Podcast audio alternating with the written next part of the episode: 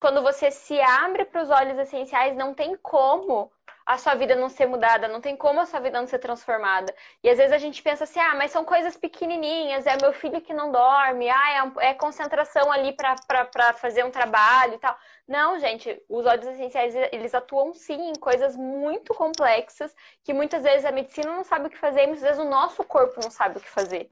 Porque é uma coisa sim. muito difícil para ele de entender. E os óleos essenciais conseguem trazer essa esperança e essa solução para nossa vida.